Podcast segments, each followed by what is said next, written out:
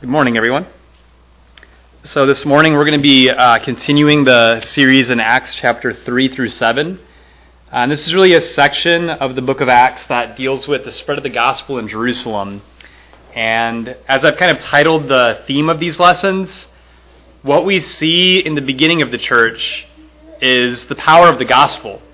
Uh, to create the kind of community that God had always been looking forward to, that He'd been prophesying about in the Old Testament, and we see the wisdom of God ultimately being culminated together in this group laying a foundation to prove God's wisdom in what he had accomplished in building this group here in the New Covenant. Um, I've titled this lesson in Acts 6 1 through 7 Problem Solving. And I'll put some principles initially here on the board after we read this again and kind of introduce what's going on a little bit more. But we've already seen this in Acts kind of recently. If you look back in chapter 5, the church has had problems that they've been faced with already.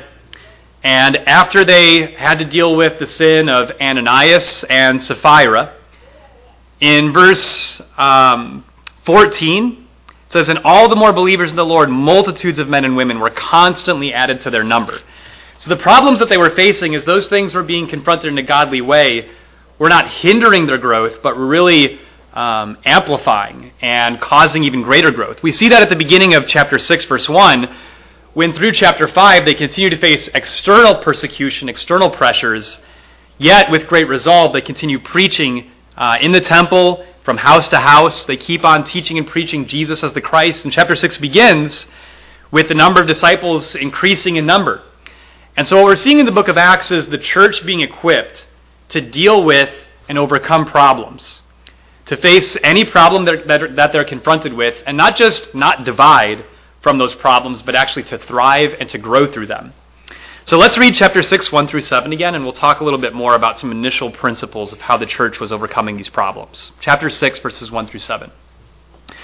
Now, at this time, while the disciples were increasing in number, a complaint arose on the part of the Hellenistic Jews against the native Hebrews, because their widows were being overlooked in the daily serving of food. So the twelve summoned the congregation of the disciples and said, It is not desirable for us to neglect the word of God in order to serve tables.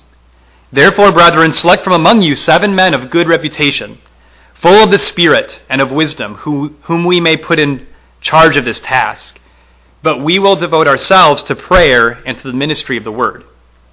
The statement found approval with the whole congregation, and they chose Stephen, a man full of faith and of the Holy Spirit and Philip, Prochorus, Nicanor, Timon, Parmenas, and Nicholas, a proselyte from Antioch. And these they brought before the apostles, and after praying, they laid their hands on them. The word of God kept on spreading, and the number of the disciples continued to increase greatly in Jerusalem. And a great many of the priests were becoming obedient to the faith. So while the church in Jerusalem is growing and even thriving, a problem arises. You see in verse 1, a complaint arose. And this lesson and what we had just studied last week in the lesson on the book of Numbers, when you know they were complaining about food in that context as well, uh, the nature of the complaint and how this is addressed is obviously radically different than how things were handled in the book of Numbers with the nation of Israel.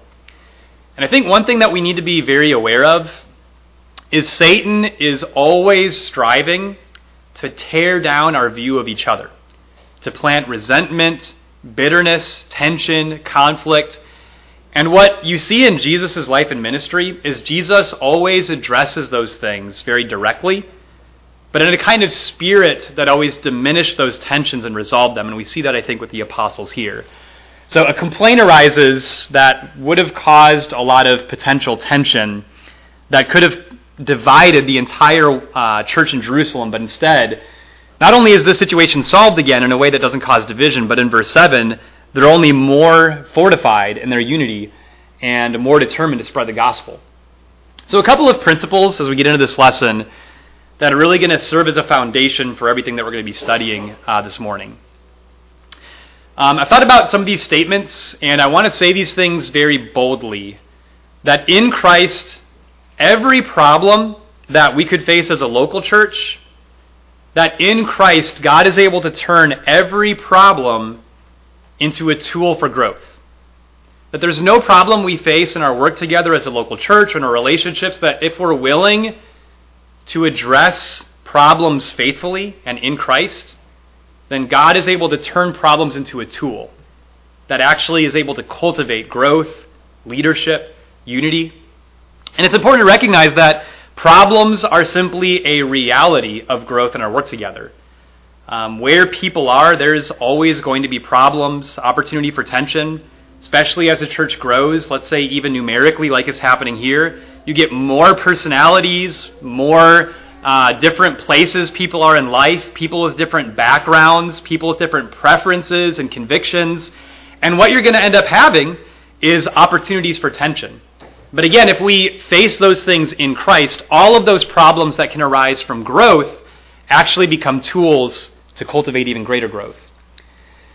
And so, again, I want to say this boldly that in Christ, we're equipped with the resources to solve any problem that would threaten our unity and work together in the Lord. So, that's not to say that we will face every problem correctly or that local churches do face every problem correctly. Um, before I moved to Alabama in 2014, I'd never really heard about churches dividing very much. And then when I moved to Alabama for a couple years, it was like the idea of a church dividing was incredibly common and just kind of normal. And that was very strange to me because in Minnesota, churches had never divided. That wasn't a thing at all. And that should be seen as the uttermost catastrophe of a local church's identity and work together, that that would ever happen, right? And I think the principles of this lesson, if we follow them, God is able to not only preserve the unity that we have in this church, but cause it to flourish and grow no matter the kind of diversity that we may even end up having in the future. So again, it's, it's not that we will face every problem in a proper faith and attitude. It's that in Christ, at least, and maybe at most, we are equipped with the resources to overcome any problem, to deal with any problem, and maintain our unity and grow in it. So, what we need to do is then to understand the resources that we have and utilize those resources to seek solutions when we're confronted with problems. So, how did they address this problem? What did the apostles do? And I want to start, start with thinking a little bit more about the problem. So, as the number of disciples were increasing, there were Hellenistic Jews who were widows and there were native Hebrew women who were widows, and they needed to be taken care of by the brethren in the daily distribution of food. Now, Hellenistic Jews would have been those who maybe, well, not maybe, Hellenistic Jews were those who were more adapted to the Greek culture. So they were still like Jewish people, but they had adapted maybe more the Greek language, Greek customs, a little bit more of maybe a Greek identity. But the native Hebrews were those who are more exclusively de- devoted to preser- preserving both the culture and the identity of the Jewish people exclusively. And so, why would this be such a potentially divisive situation? You have very vulnerable people who are being ignored in a great need. And I imagine when it says they're being neglected, this, this didn't just happen one time, but this was something that was ongoing. And this may have even been a racial problem. That you had people who were Hebrews who maybe took a lot of pride in their identity, and so they just either weren't noticeably notice noticing, or even worse, maybe they were even deliberately neglecting Hellenistic Jews because of again maybe some kind of racial issue that was going on. And so the apostles are notified about this, and what did they do? Did they dwell in the problem? I think a good way to, to illustrate problems is kind of like quicksand. That sometimes you can have people where, when there's a problem that arises, that someone can end up getting into the problem in a way where they sink with the people who are involved, and they all end up dying without anybody escaping. But if somebody ends up extending something to the people who are sinking and pulling them out, it may be difficult, and it may require some time and some wisdom. But really, what we need to do when we're thinking about problems and how those things are brought up, we're looking at solutions. And so, the way that this was brought up and handled, again, I don't think this was like an unrighteous complaint, but that this out of necessity was brought up as, hey, here we have a problem. It's one thing to notice a problem, and it's important to notice problems. It's another thing to communicate a problem, and that's also really critical. But it's another thing entirely to work on solving the problems that are noticed and communicated. That's what we see the local church doing in the book of Acts. They didn't just notice problems, they didn't just bring them up, but when they were brought up, they worked on solving them and resolving them entirely. Really, the first thing that we see is there was communication. It really, if you want a problem to fester and explode, just don't notice it or outright ignore it. You know, a lot of times in a local church, you end up having like an elephant in the room where you have something going on and either nobody's willing to just be courageous and confront it and just openly acknowledge it, or there's a pride that is making everybody blind to what might be obvious. You know, sometimes this happens when like you visit a local church where everybody's maybe used to certain things happening a certain way and somebody comes in and it's like, "Whoa, there's a problem here. Something's really wrong," right? And a lot of times that can come from a pride. And so pride ends up being a very blinding agent that causes us to miss or overlook or again just completely ignore problems that need to be addressed. So communication is really the bedrock of unity. I think we see this obviously in any relationship, but especially relationships like marriage. What happens if in marriage there's no good communication when dealing with problems? If there's no willingness to even resolve problems when they're brought up, right? You're going to have a breakdown of the relationship and tension is just going to rise more and more. And I think the apostles, they had learned this from somewhere, how to handle problems in this way. I want you to turn to Mark chapter 9. And in terms of problem solving, this has been one of the most helpful things from the ministry of Jesus that at least I've noticed that has helped me be more bold and more proactive when dealing with problems to not ignore them. Turn to Mark chapter 9, 33 to 37. And again, just thinking about the apostles were the ones who really took the lead here to address this issue. And where did they learn to deal with communication in the right way and confront problems in the right way. Mark chapter 9, 33 through 37. So it says, They came to Capernaum, and when he was in the house, that's Jesus, he began to question them, What were you discussing on the way? But they kept silent.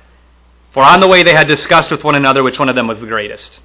So you just think about the situation, right? They get in the house, and apparently the disciples have had this private conversation among themselves, competing with one another. You know, which one of the twelve is the greatest one among them all? And when they get in the house, Jesus, I imagine they all sit down, and Jesus, with a very whimsical smile on his face, says, What were you guys talking about? And you imagine the sense of embarrassment and shame as nobody brings it up. because deep down, of course, obviously they know this is not the kind of conversation that Jesus would approve of, right? So nobody ends up bringing up what they had said. What if, what if this wasn't addressed? What if Jesus just let this fester and let them maintain this attitude among themselves? So again, you have a problem here that could be ignored or could go unnoticed because oftentimes when problems be are private and they stay private, what happens? Do they go away? No, again, like a disease, they fester and they build. That's why churches divide. It's not because of the thing at the moment of the division, whatever it might be. It's because of things under the surface that have been festering that whatever issue might cause the division in the moment really is just unearthing deeper things that have been there for a long time. Verse 35 Sitting down, he called the twelve and said to them, If anyone wants to be first, he shall be last of all and servant of all. Taking a child, he set him before them, and taking him in his arms, he said to them, Whoever receives one child like this in my name receives me, and whoever receives me does not receive me, but him who sent me. So you see Jesus' approach. You don't want to talk about this, we're going to talk about it anyway. There might be times where, in our work together as a local church, there may be some really uncomfortable things that we need to talk about and not that we want to talk about it, not that it's easy to talk about it, but because if we don't, the attitude or the idea going unaddressed could fester and in the long term create divisions or just resentful attitudes or raise tension. So again, it wasn't it wasn't in Christ that if there was a problem among his disciples that he would just not address it or ignore it. And Jesus wasn't so naive to think that it wasn't a problem or that there wouldn't be problems among his disciples. So again, the apostles, turning back to Acts chapter 6, um, by the time we get to the church thriving in Jerusalem, the apostles, having adapted these principles, having applied them, having matured in them, the apostles understand the value and the importance of communication. If we do not learn to communicate as a local church, we will not have godly unity. We may spend time together, we may be around each other, but we need to have the kind of communication where we can work through problems together without it exploding into something divisive. But also, you see that they designate responsibility. Problems develop godly leaders. Problems develop godly leaders. They're going to appoint men, seven men, who not only are filled with the Spirit, but of wisdom. How do you gain wisdom? To be able to involve yourself in very tense situations. It's experience. It's experience in working through difficult situations, especially spiritually difficult situations. Difficult situations or tensions, maybe personally, working on your own relationships, it may be with helping others resolve conflicts that are quickly escalating. But the idea is problems, again, if they're handled in Christ, problems develop godly leaders. So not only are the 12 known leaders in Jerusalem at this time, but this worked out in a wonderful way in verse 5, where now you have seven other men who are now assigned to take care of this task. By the way, this is something that we saw last week in the book of Numbers. Do you remember Moses when he was incredibly overwhelmed and he told God, if this is how it's going to be with me having to bear the responsibility of this entire nation, just kill me right now? Do you remember what God's solution was? Find 70 men besides yourself and designate those 70 men now as leaders who will receive the Spirit as well as you to bear the load with you so that you don't have to bear it alone. Problems throughout God's history in working with his people, problems develop godly leaders. Problems can also expose issues within leadership. When we were in Florida this past week, the brother that we were with was telling us about a situation where um, during COVID, there was an elder of a local church among a group of elders where because the group was not responding quickly enough or well enough to what the elders had decided for like how the group was going to interact with COVID measures, because the group was not doing what he wanted them to do, he just left and went to a different church. And what did that leave the other, other elders with? What did that do to the church when that happened? Well, it made an already tense situation much more tense. It made an already divisive situation much more divisive. And it put a greater responsibility on the elders now to clean up the mess caused by someone just leaving in hardship, right? And so the reason why problems develop godly leaders is because if problems are addressed in faithfulness, it results in a greater steadfast commitment to work through things and be patient and be merciful and to work together and not just abandon ship when things get hard. It is an incredibly ungodly characteristic when we abandon ship with our brethren when things get hard, when we think evil thoughts about one another, when we're faced with difficulties together and when we're not willing to humble ourselves and work together very patiently through things. And a part of this too was it just wasn't the role of the apostles to serve every kind of need, right? So like every single problem that the local church would have didn't just fall on the apostles endlessly, and neither did it on Moses endlessly either, right? So when the apostles say in verse 4, verse 2 and 4, um, that it's not good for them, not desirable to neglect the word of God to serve tables. I know it, it may sound like it, but they're not saying it's beneath them to like help in this task. It's the idea that the apostles have a very specific, very critical role that Jesus trained them for and personally appointed them for. And this task is going to take so much time, they would have to leave their role as apostles and would have to leave that role in order to fulfill this other one.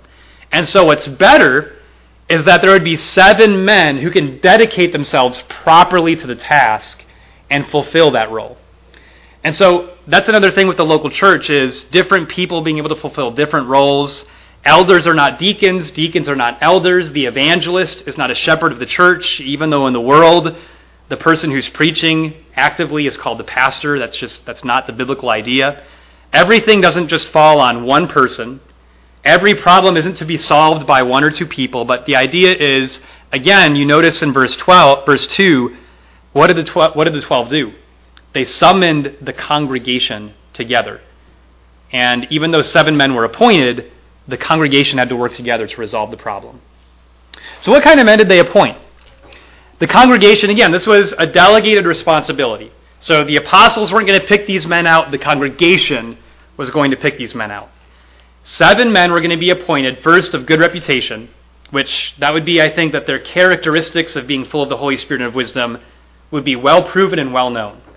So these were men that the congregation would know of very well, who had clear habits of acting in godly ways and acting in wisdom. And I want to make a point on the fact that these were not men of a certain work experience. So they weren't like, well, let's find people whose job maybe involves handling groups of people. That, that wasn't it. And it wasn't like a certain personality type. And it wasn't just even people who take initiative, right? That there was something deeper and much more spiritually internal that they were looking for in this work. And mind you, they're just distributing food. But again, it's not just about the food itself and giving the food to the people. It's about resolving tensions, working with people, reconciling relationship problems, and being able to do that with the right attitude and patience so that those tensions don't continue to rise, but rather that unity could be formed and bonds could be properly formed. So think, what does it mean to be full of the Spirit? What does that say about these seven men?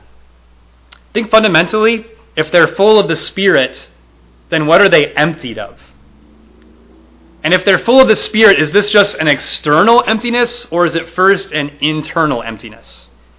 So these would be men that they've crucified worldly thinking, worldly desires, selfish ambitions, selfish habits. That these are men who are serving God with the right attitude, the right condition of heart, the right faith. And that these are people who are fully invested, again, not just, you know, slightly full of the Spirit, but they're, they're full of the Spirit. Meaning that these are guys who are fully invested in applying the heart of Jesus, the attitude of Jesus, and the love of Christ. That when you're around these men, they are reflecting the characteristics of Jesus, the attitude of Jesus, the patience of Jesus, the self control of Jesus, the way that they have um, self control with their words and their attitude, again, would all be because of their application of God's word and their love for God. And what does it mean to be full of wisdom? I think this is going to encompass a little bit of being full of the Spirit as well. But this would be men where they have proven to be effective peacemakers. Turn to James chapter 3, and we're going to look at verse 13 through 19 as a way, I think, of getting a bigger picture of the different qualities of being full of wisdom. That these are men who have proven themselves. Remember, these are men of good reputation, right? Not just that they're likable or generally nice guys, but they needed to have a proven character in the congregation. And what was proven about them is they could effectively work with their brethren in tense situations, and they could work with people to make peace. Look at James 3, verses 13 through 18. Who among you is wise and understanding? Let him show by his good behavior his deeds in the gentleness of wisdom. But if you have bitter jealousy and selfish ambition in your heart, do not be arrogant and so lie against the truth. This wisdom is not that which comes down from above, but is earthly, natural, demonic. For where jealousy and selfish ambition exist, there is disorder and every evil thing. But the wisdom from above is first pure, then peaceable, gentle, reasonable full of mercy and good fruits, unwavering, without hypocrisy. And the seed whose fruit is righteousness is sown in peace by those who make peace. So again, imagine with the church in Jerusalem. You have a situation where very vulnerable people are being overlooked in a really critical way.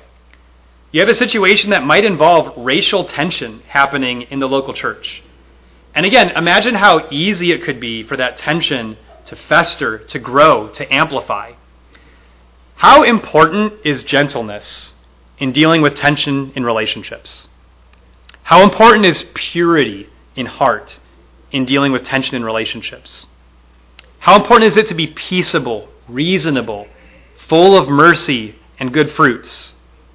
To be willing to yield in situations where there's escalating tension. And with wisdom, wisdom recognizes, and this is, I think, the wisdom that comes from diligent application over time and dealing with conflict over time. Wisdom learns to recognize how problems start fundamentally and navigate that, how they escalate, how easily they can escalate, and things that unnecessarily are going to build tension. And wisdom that comes from this experience recognizes how to get to the heart of the problem to resolve it. We already saw that with Jesus in Mark 9. Jesus got to the heart of the problem. He cut right to the heart of the problem. And in my experience, when you're dealing with problems, usually you find out about them when they've already escalated quite a bit. And I've had conversations with brethren where when they begin to unload what's going on, it's like a firestorm. And you just have to step back from everything and say, okay, whoa, whoa, whoa, whoa. There's a lot of things going on here, and nobody's doing the right thing. And we've got to get to the heart of the issue before we move on or can solve this problem in any meaningful way. And in situations like that, there's always a plethora, a multitude of distracting factors that can make the problem worse or much more difficult to navigate. Usually, when you have tension, you have people making accusations against each other. You have people who are wanting you to pick sides. When ultimately, in situations of righteous judgment, is it really about picking sides? Is it about trying to figure out, well, who am I going to justify here? No, it's what does God say? And sometimes, most often, actually, it's nobody's actually right and everybody has to correct their attitude and humble themselves, right? I think a situation where you see this is 1 Corinthians 6. If you could turn in your Bibles there, I think we see an example of this wisdom very, very clearly in 1 Corinthians 6. So I'll read verse 1 just to get kind of an idea. What is Paul addressing? 1 Corinthians 6, verse 1 Does any one of you, when he has a case against his brother, dare to go to law before the unrighteous and not before the saints? So, in Corinth, you have issues with pride, issues with divisiveness, contention, tension, and you have a situation where brethren are taking each other to human courts. And Paul first, you know, deals with the problem itself and he brings up, you know, don't you have like a brother who is wise enough to deal with this? So he says in verse verse 5, um, I say this to your shame, is it so that there is not among you one wise man who will be able to decide between his brethren? But brother goes to law with brother, and that before unbelievers? So it's, it's shocking. You have a situation where you're taking each other to court, and you don't even have the wisdom to resolve these things among yourselves. But that's still not cutting through to the real heart of the problem. Wisdom is in verse 7. And I think this was something that wasn't even on the radar of the brethren at Corinth. Verse 7. Actually, then, it is already a defeat for you that you have lawsuits with one another. Why not rather be wronged? Why not rather be defrauded? You know what we have to learn to have unity? Is to learn to yield and let go. That can be incredibly difficult when you're the person who's actually maybe even deeply, legitimately wronged in a situation. But Paul's wisdom said, The fact that this escalated, even in the first place, is already a defeat because what you should have done from the very beginning, you should have just let yourself be wronged and let it go. That's the wisdom of Christ, right? So, wisdom recognizes how problems start, how they escalate, and how to cut to the heart of the problem to resolve it and not get lost in all of the um, peripheral problems, the landmines that are all over the place when tensions are already high and you already have escalating things among brethren. And so I think fundamentally, really what we need to learn, each of us, since we're in a congregation that doesn't have elders or deacons, that really we have to learn to apply these things on a much more personal and intimate way. We need to first learn to communicate. So, another situation that I run into um, sometimes is brethren um, who are friends of mine who are in other congregations which do have elders. They'll talk to me about a problem going on. And you know what my first uh, advice is? Have you talked to the elders about this? You know what they say every single time? No. Because the elders are there as your first response to these problems so that tensions don't arise. And it can be so easy again to overlook. I need to communicate with the people where I am to resolve this problem, to keep it from festering and going on. Because again, when you don't communicate, the problem will fester and grow. That's how churches divide. Is there's no meaningful godly communication that is appropriately happening to address problems as they're arising early enough. We also need to learn to listen patiently. So, the apostles didn't dismiss the problem. They didn't lose their temper. They didn't become angry at the people who were doing the neglecting. You know, they didn't escalate the problem. They listened and they listened patiently. You know, I love James 3 and what it advocates about wisdom being pure, patient, gentle. Listening is critical as much as communication is critical, right?